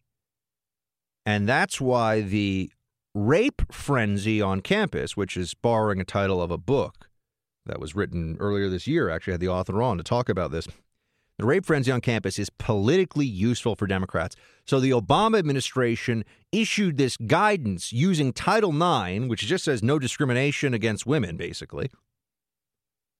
They took it even further to adjust the evidentiary standard for somebody accused of a sexual assault on a college campus. Now, why the federal government? Well, I've explained to you why. It should be surprising until we go through what I just described to you that the Obama administration would make this a priority because one, sexual assault in the context of an actual physical assault and or a rape is a crime, a very serious crime, a felony, and is prosecutable under the law in all 50 states. So, why would the federal government feel the need to weigh in on how campuses are handling this as a non-criminal matter? Meaning they are setting up these these tribunals, and that's really what they are, that do not have due process protections, that do not uh, allow the accused to call witnesses either to contra- uh, either to cross-examine them or to call witnesses for their defense, and are are really just echo chambers of a hyperbolic and frenzied mentality that women are just that they're being attacked on campuses all the time. No one's doing anything about it, and if you and just to before I get into to DeVos and why I think what she's doing is so important. I mean, you hear some of these stories. I mean, there's a guy at University of Southern California. He's an athlete, and if you're a, an athlete, it should be noted that minority males have been disproportionately negatively affected by this new guidance from the Obama administration on how campuses have to handle sexual assaults. Oh, I, I mentioned the change in the evidentiary standard. I don't want to just leave that leave that out there. Uh, it went to a preponderance of the evidence. So if they think that you most, you know, you, you mostly sexually assaulted somebody, like it's like 51% if they had to put a number on it, then they're going to take action against you as though you did sexually assault somebody, which means you can get expelled from school. It's on your record. And even if you're never criminally charged, you are, for the purposes of our society, for your career prospects, for your reputation, for your life, maybe not your freedom, but for all the other aspects of your life, you can be branded a rapist with, without ever standing trial, having the right to defend yourself.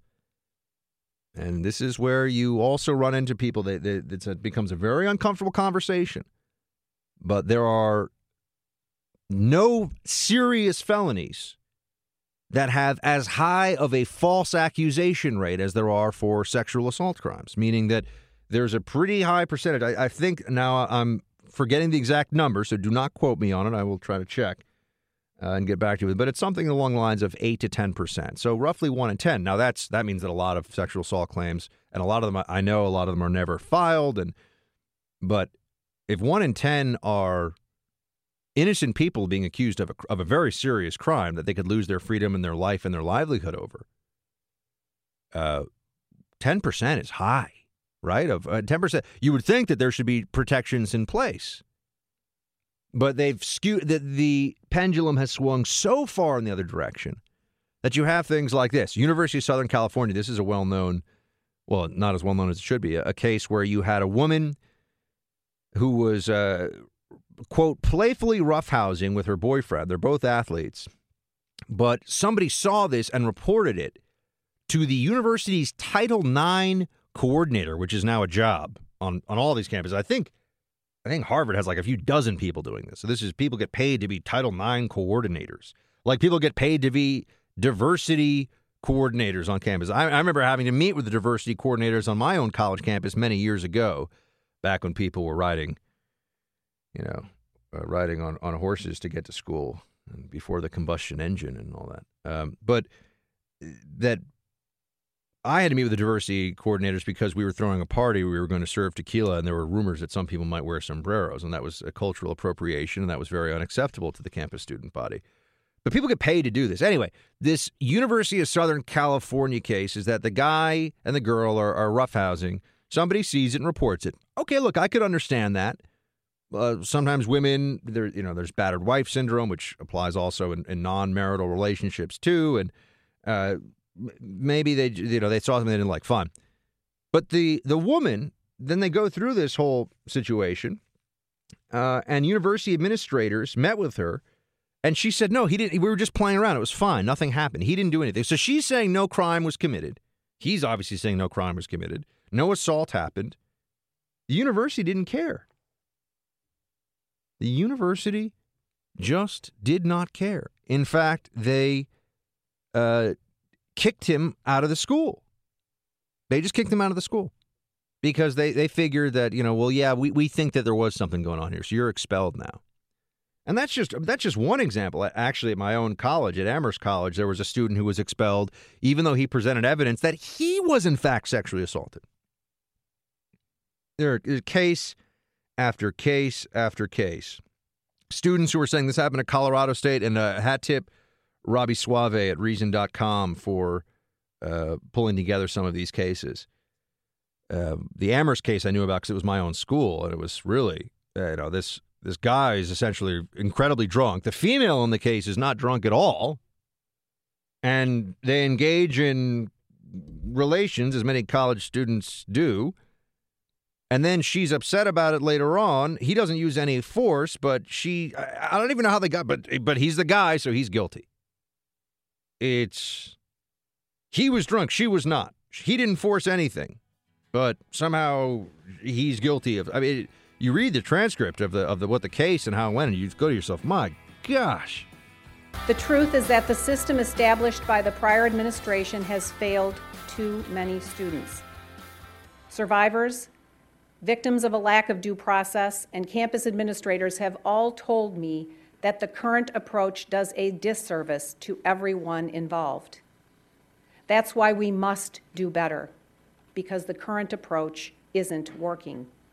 This system, failed system, has generated hundreds upon hundreds of cases in the department's Office for Civil Rights, mostly filed by students who reported sexual misconduct and believe their schools let them down. There you have uh, Education Secretary Betsy DeVos talking about uh, why it is that the administration is taking a different position than the Obama administration on this. And that is then responded to by leftist activists. Uh, I see this, this person who's the co founder of the New Agenda, uh, who has a, a, substantial Twitter following, for whatever that's worth, um, saying that. That this is eliminating due process, that this is eliminating protections for the uh, LGBTQ community. That DeVos quote is wiping away Title IX protections for college uh, Title IX protections for college sexual assault. It's just the next step on our path to authoritarianism. Hashtag stop Betsy. These people are once again delusional. One of the best words I can use to describe the Democrat left these days. She's not wiping away. She's not wiping away Title IX. She's just not forcing schools under Title IX pressure because part of Title IX is that if if you don't do what the federal government says, you can lose federal funds. So it's it's got some teeth. And this is that's why it led to uh, you know to even out the spending on college athletics. You had all these different wrestling programs, and the, the ones that really got hit are the sports that don't have you know huge audiences and aren't big draws, right? I mean, you're never going to get rid of like Big Ten football or whatever, but you uh, you can lose a lot of other sports. The squash team. Oh gosh, they're getting rid of the squash team. What are we going to do now? Makes me sad on the inside. Uh, but yeah, that's that's the the reality here is that she's just that Betsy DeVos is saying that we're not going to have the federal government now telling campuses to set up these tribunals. They're completely uh, ridiculous. They're stacked against the defendant and it's all because they're it's witch hunts. These are witch hunts. They've created a frenzied atmosphere on the campus where men are all sexual predators in waiting, and this plays well with Democrat activists and people who like to divide. I mean, it's amazing in this day and age that that it still works. But look at Obama and Romney. Binders. Romney had binders full of women. And what did that even? The guy was just talking. It wasn't had nothing to do with anything. Oh, he had binders full of women. War on women. War on women. And this is idiocy, but unfortunately, idiocy is often an effective. Uh, appealing to people's idiocy is effective when you're talking to idiots. So the system isn't working. And another key point that she makes is that if everything is well, let me let Ms. DeVos make it herself. 16, please. A better way is also being more precise in the definition of sexual misconduct. Schools have been compelled by Washington to enforce ambiguous and incredibly broad definitions of assault and harassment. Too many cases involve students and faculty who have faced investigation and punishment simply for speaking their minds or teaching their classes. Any perceived offense can become a full blown Title IX investigation. But if everything is harassment, then nothing is. She is correct. However, what I should add to that is this has nothing to do with stopping harassment. Title IX as a tool on college campuses is largely used as a companion weapon against free speech on campus.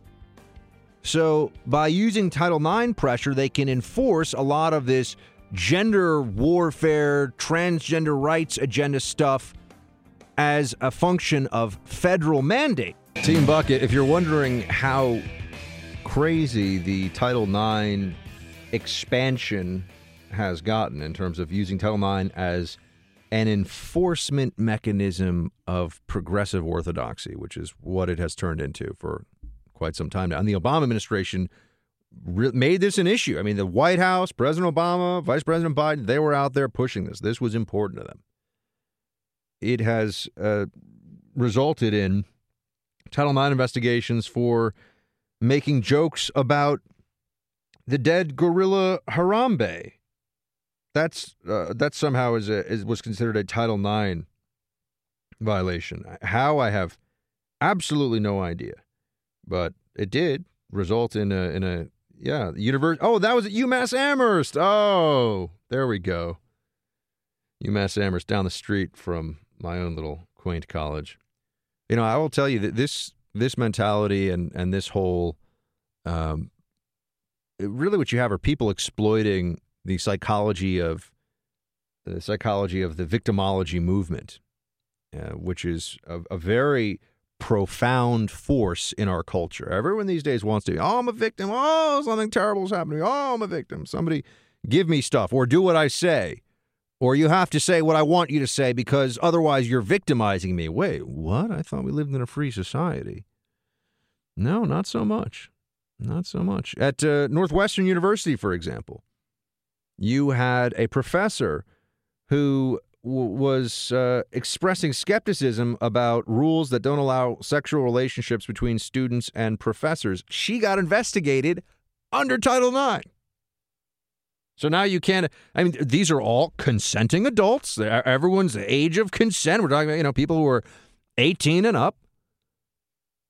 Uh, yeah, should you should the university have a rule against you know you can't have a relationship with a professor that you're taking their class because of course there's there's an anti-competitive in or also the possibility of, of, retaliation with your grades or you know getting an A when you don't deserve one. Um, but if ever if we're talking about consenting adults, I mean you know I I think it's at least a discussion that can be had. You know. If you, if you're a if you're a uh, if you're a biology major, no, I mean really, you know, if you're a a women's and gender studies major guy and you're one of one guy in the class and you know there's a, a, female professor who's teaching over in the engineering labs for the purposes of our discussion here we'll say she's an engineering professor uh, and you know you, are not her student I, does the university have some universities don't ban that i mean my college didn't for example so uh, you know but you can get in trouble for having a discussion about that at, at North. Oh, you know, it's terrible. it's just nonsense, right? And uh, you may also be thinking, well, how big a deal is this, Buck?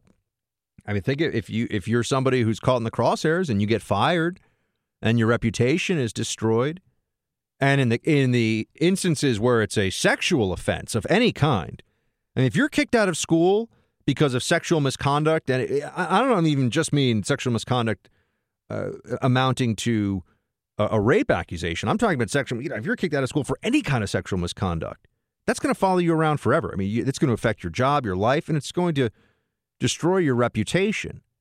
So, if you get kicked out and you didn't do anything wrong, isn't that a pretty terrible thing to happen? And isn't there also a mentality? And this is for, for those of you who are still saying, Buck, this is mostly campus. There is a mentality in the Democrat Party and it's it's forget about party affiliation. Put that aside for a strike for a second. Once again, strike that one counselor from the record. Number two, taking a mulligan here.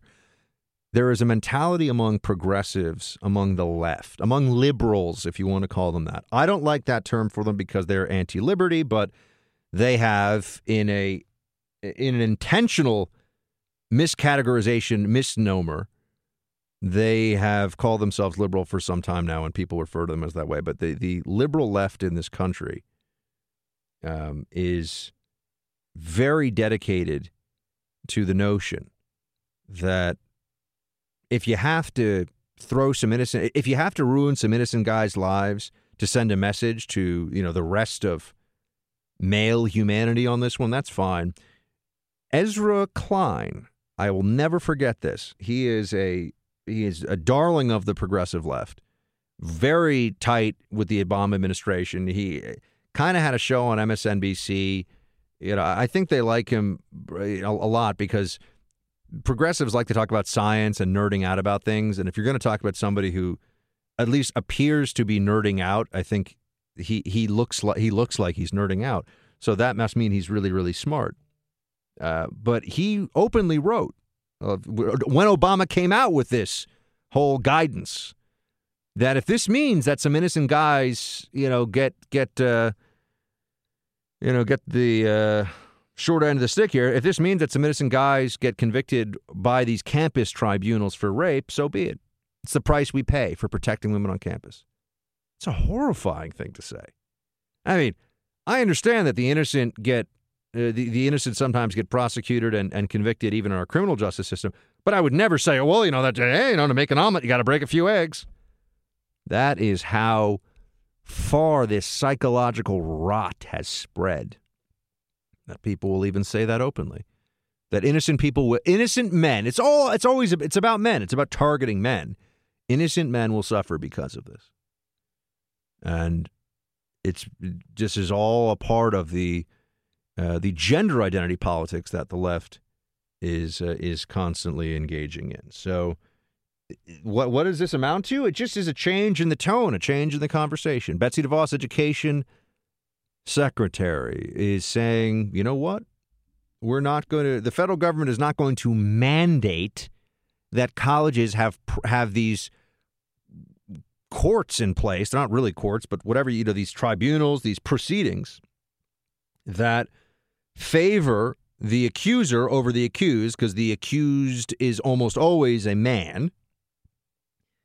Because if we don't, we're going to get federal funding pulled.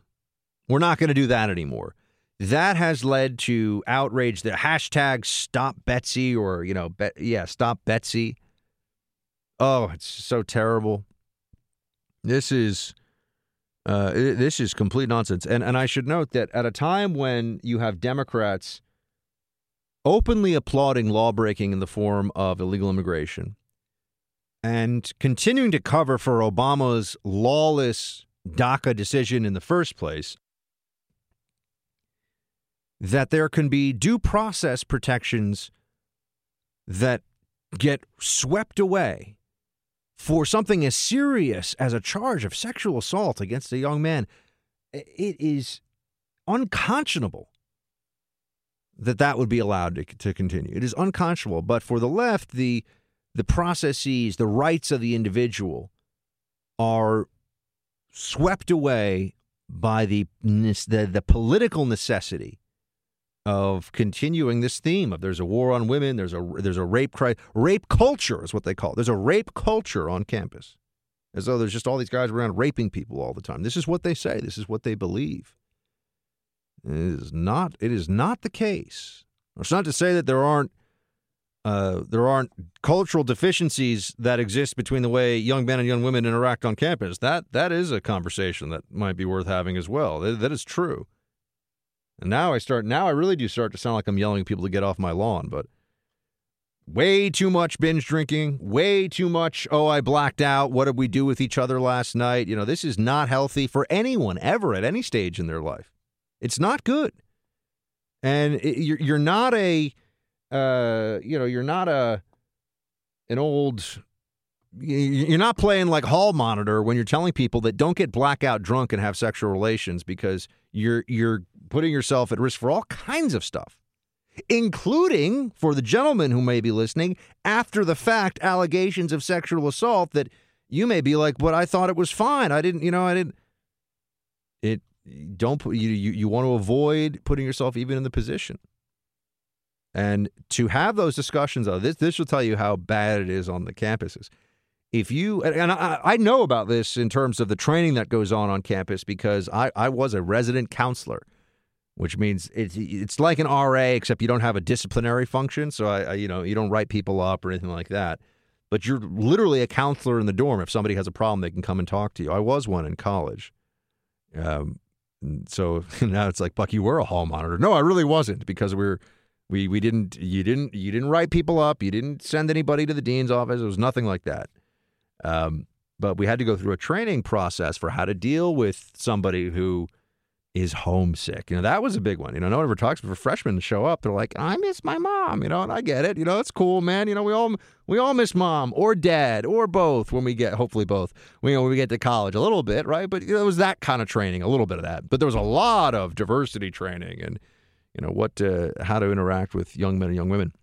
And I will never forget in front of the whole staff, our whole staff of people, the resident counselors. This we brought in a wasn't a diversity educator, but it was it was like a sexual I was a sexual coordinator educator, but that actually sounds like way way more fun. Um, it was I don't know, it was somebody that was there to talk about male female stuff, and and we were talking about the different scenarios that could occur on campus so we'd be aware of them so that if someone came to us to talk about it we'd know how to discuss it with them and, and to direct them to the appropriate resources. And in some cases this was this this did involve very very serious stuff and i had friends who did have uh, young women confide in them that they really they, they had been assaulted and that stuff happens no doubt about it. And i think the first thing that has to happen when that happens is somebody goes down to the police station and files a criminal complaint it is a crime. It is not something for a college to sit around and you know think about. It is a crime. But I do remember being in, in one of these training sessions, and I was surrounded. Everybody. I mean, there were like one or two stealth conservatives there with me. I think I never really got to find out, but I, I kept my politics more or less to myself in college. I mean, I was a member of the college Republicans, but I wasn't rubbing it in everyone's face all the time. But I remember sitting there, and a, and a young woman um, they they were doing all these different scenarios. And, and a woman raised her hand who I knew, and she said to this sexual coordinator or whatever, uh, you know, it really, you know, you know what another example is of sexual. We're, we're doing examples of sexual misconduct. We're coming up with examples of sexual misconduct. Woman raised her hand and she says, "Well, if a guy asks like more than twice and he really means it, and like then you and then you sleep with him, like like really you've been raped." And, and I, the the part of it wasn't just an oh my gosh moment when she said that because like this is we're like 21 22 years old 20 21 years old at the time. She thinks that that's a that that qualifies as rape a criminal a, ser- a felony criminal sexual assault. But the diversity sexual coordinator person or whatever was like yeah i could see that. And everyone around the room goes yeah yeah that seems about right. Oh my what no, no I, I, wanted to, but you know what? If I was, I, am not going to lie to you. I, did, I didn't get into it because what do you want to raise your hand and be the guy who's who's defending the uh, who's defending the persistent questioning rapist guy who keeps asking, "Hey, would you sleep with me?" I mean, that's what that's the scenario that you put yourself in, right? You're going to be that guy. Well, but this was even years ago. It's gotten so much worse, as we can see. Now the federal government's involved. Now there's money involved, and there's this huge narrative out there, and there are all these activists and there are people. There's always, and I, have gone a longer. I haven't even gotten to the uh, religious test. I'm sorry, I've I've gone a bit longer on this than I intended to. Uh, but there's always money behind this too. And these diversity coordinators used to come on campus. This is you know e- eons ago, back uh, back when all the different continents were one.